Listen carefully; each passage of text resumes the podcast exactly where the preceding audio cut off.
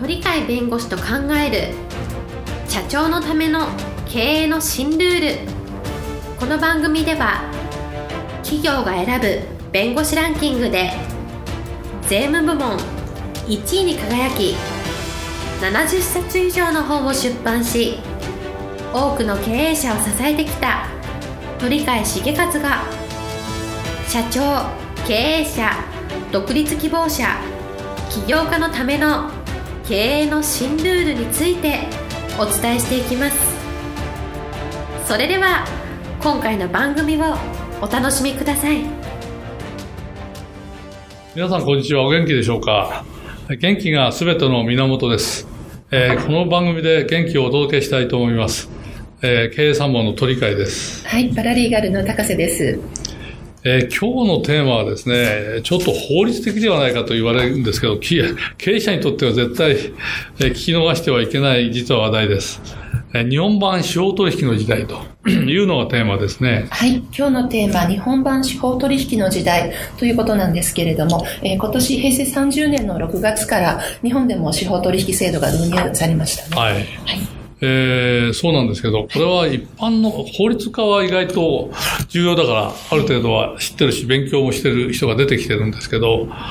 一般の方は司法取引って何みたいな。しかも日本版だから、日本版の司法取引ってないっていう、ただ、企業の、えーえー、特に上場企業の経営者とかいうのは大きな事件がもう摘発をされましたので、びっくりして、え、そ、そういうものが始まったのかと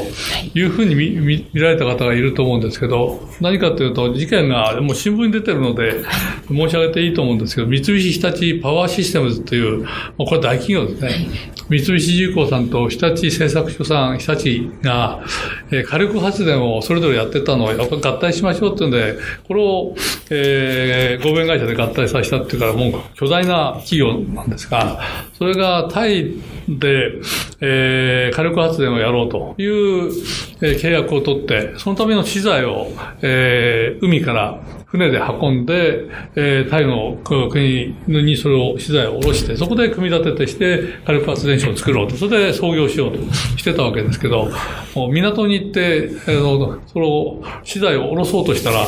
えー、結局実質的にはそこの監督する局長の方が、えー、ダメだと。荷を下ろさせないっていう。そうすると、工事できないから、工事完成がしないと、実際の目的を達せないし、それ以上に建設業者と、その、えー、納入する側としては、損害金を相当負担させられるというので、なんとかしなきゃいけないと。向こうはお金よこせという、もう海外は大体お金よこせっていう官僚が必ずいるので、それに対する対応は普通の企業はしてるんで、こうもしてたと思うんですけど、いろんなコンサルタントを使うとか様々な手法で、えー、犯罪に触れないように触れないようにするというような工夫も一つはされてるんですけど、たまたまここは直接、えー、お金を渡したというので、これは日本で海外の公務員にお金を、まあ、贈賄送ってしまったら、それは日本の不正競争防止法で犯罪になるんですね。同時にやった人も犯罪者になるけど、会社も、えー、両罰規定っていうんで、会社も処罰、罰金刑を受けると。こういう形になってますので、えー、ここにはまってしまって、数千万円をどうも払ったという事実が発覚して、そしたら日本の方で処罰する規定がありますから、えー、処罰をするというので、どうも、えー、本当の裏話はわかんないんですけど、いろんな情報が外に溢れているので、でただ一応あの表面上、使用取引として出てきたのは、この6月になってからの第1号として、えー、新聞棚に出てきたわけですけど、結局、えー、この会社の取締役の一人と、あと何人か、3人が、これ犯罪、犯罪でお。それでちゃんと証拠も出しますし、有罪にだけやれるだけのものはありますというのは会社の方が、検察、東京地検特捜部のようですけど、交渉して、必ず弁護士が交渉しなきゃいけないことになってんで、弁護士が入って交渉して、それで合意して、文書にするということが条件ですから、それによってこれが完全に犯罪立証できますねというので、じゃあ他の会社も、あの、罰金刑なくていいですよ。協力してくれましたね。他の方たちも、現地のども、幹部の方も、これは協力者だとして、処罰の対象にしないという形で起訴しなかったと。だから、わずか3人ぐらいの人が起訴されたと。これは合意によってできて、えー、新聞報道では、えー、犯罪者とされた人たちも、えー、同意しているようだというので、えー、乗ったわけですね。それで、あの、批判はすごくあるのは、本来はこの制度っていうのは、えー、暴力団の組織的な意味での暴力団は、ちあのあの中級幹部まで捕まえられるけど、一番トップまで捕まえられない。これでは組織犯罪収まらないっていう、組織犯罪をする人たちに対する対応と、上場企業でも中間幹部は捕まるけど、社長とかそういう上の方まで全部行かないと。これだと違法なことはずっと行われ続けると。不祥事の根を立つのはやっぱり一番トップまで行くんだと。で、上の方まで行かそうと。こういう形で実はできたんで、えー、会社を救うというよりは、えっと、組織犯罪的な意味での会社の非常に経済犯罪のほぼ全域をカバーして、え税法でも、え税法違反、脱税は、は、対象にしますよ、みたいな非常に広い範囲での経済社会を変えようというぐらいの内容なんですね。ですから、これを使うところがたくさん出てくれば、検察もそういうのを好む、好むところがあるので、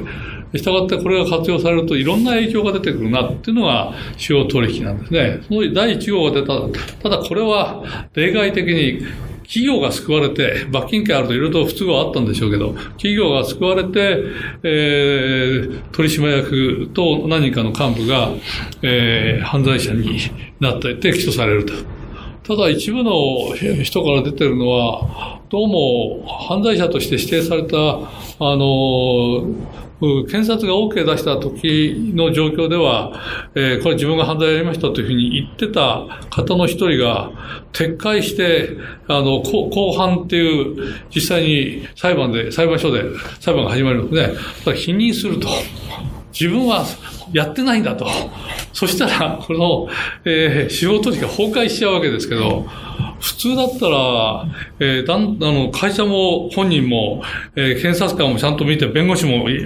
プロですから、そういう人たちが見て、これは犯罪ですよねと言って、みんな合意してやって、証拠もありますね、協力しますねっていう、それで本人も、うん、私は犯罪者です。こう言ってやってるわけだから、相当証拠が固まってって、後で、あの、弁護士がつくときは、これは本人の、えー、無罪だったら無罪を証明しようという気があったとしても、証拠で固まってるから、これは後で、いやいや、私は、あの、いや、本当はやってないんですと、いうことはほとんど不可能だと僕らは思うんだけど、それをやったっていうことは、そうじゃない証拠がおそらくあった。あおそらくやり取りをテープで取ったか、あるいは、あの、いあのいろんなメールでのやり取りがあって、そこを文章化したものにやって取ったとか、何らかの形で何かの客観的な証拠が残ってて、弁護士がそれを見つけたのかどうか、知らされたのかどうか、それが分かると、あなた無罪になりますよとか言えば、それはそちらに行きたいですねと。で家族がそれ知れば、ごうちの夫とかお父さんを犯罪者にしないでくださいって泣き落としあるだろうから。そうとすると撤回しますよね。だから本来は第一号事件と綺麗に行くはずだったのが、何ていうかぶち壊しになる可能性を実は秘めているという、そうですね。うん、そういう意味では司法取引としてはすごく乱気流の中で始まるような、検察としては望ましくない結果だとは思うんですけど、だけど、実際にこれは使われ始めると便利です。なぜこれがあの必要かっていうと、東京地検特捜部が中心になって作り上げた検察の有罪判決を取る仕組みってあって、ストーリー主義なんですよ。人間ってある意味で人を殺そうとしても、犯罪を犯そうとしても動機があってやるわけでしょ？意図的なやつは。そうだとすると、重大犯罪を扱うのが主に、えー、東京地検特捜部みたいな特捜部だから、そこから物事が始まってるっていうことは、普通は自白がないとできない。客観的な証拠だけでは固めきれない。やっぱり自白があって、こういう意図で私どもは、あの、えー、こういう犯罪を犯しました。したがって、こういう意図で、っていうのを意図があって、それを裏付けるいろんな行為があって、それを証拠にもよって、足りないところは補充して証人とか証言とか供述書とか様々で抑えていくっていう、動機がなければ犯罪ないんですよ。はい、動機が、従来は自白に頼ってた。はい東京地検特捜部とか特捜部の優秀な人たちっていうのは、相手方を最終的には泣き落としかどうかわからんけど、説得をして、えー、自白を持っていくってすごい優秀な人たちだから、東京地検特捜部の出身が大体検事総長になると。優秀な人たちの集まりみたいなもんですよね。そういう形で99.9%、ということは裁判所はそのやり方を支持してた裁判官もストーリーがないやつは、僕らも訴訟やりますけど、ストーリー動性のないのは勝てませんよ。はいストーリー性があって客観的な証拠が抑えられてるわ、それは価値に決まっとるんで。だから検察官が、裁判官だって好き嫌いあるんですから、こんなの助けられるかとか、これは助けてあげなきゃいかん、感情が走るわけで、そういうのがストーリー。これそれは東京地検特捜部方式なんです。それが大阪地検特捜部で、えー、労働省の、労働、あの、厚生、厚生労働省ね、そこの女性幹部を、えー、無理やり証拠を偽造して有罪にしようとした。そこから信用が崩れて、特捜部方式のストーリーって、本当大丈夫かと。特に、あの、疑わしきは罰せずが警察法規の中心だから、疑いをもう検察持たれちゃった。はいそのためにこれから検察が、あの、事業化を取ろうとしたら、はい取り調べには、ちゃんと客観的に CD とか、あの、えー、録音しろという形になるわけだから、自白しませんよ。そうです、ね、そういうのをちゃんと証拠を残そうとするよ、あの、供述する側は。はい、そうすると困るから、そうすると、他の人たち、本人がダメでも、他の人たちが証拠を出してくれて、自分も共犯だけど、実は、あの、あいつ変なことやったんですっていうような会社も、あいつはこんなに悪いことやったんですみたいなことを協力してくれたら、協力者は許してあげるよっていう制度として、使用取引。えー99.9%の有罪判決を確保できる代わりとしてやるし、そちらの方が取りやすいんですね、これからは。罪罪が犯しても免れるということがあるので、したがって中小企業に一番影響出てくるんではないか。なぜかと中小企業って意外と会社と自分同じだと思ってるから、自分のこと、その利益のために会社を犠牲にすると大きな犯罪になるんですけど、その犯罪たくさん犯している可能性があるんだけど、今までは放り投げられてたけど、これからはそういうのが、あの、表に出る可能性もあるので、中小企業の経営者は特に重要かなとは思ってるんですけど、はい。えー、日本版司法取引の時代というテーマだったんですけれども、はい、えー、まだまだ、あの、勉強する必要がありそうですね、そうですね。これたくさんやんないとまずいだろうな、というふうには思いますけど、はい。はい、そう思いました。はい。今日もありがとうございました。今日も一日元気にお過ごしください。はい、ありがとうございます。本日の番組はいかがでしたか？この番組は毎週月曜日7時に配信いたしますそれでは次回の配信を楽しみにお待ちください。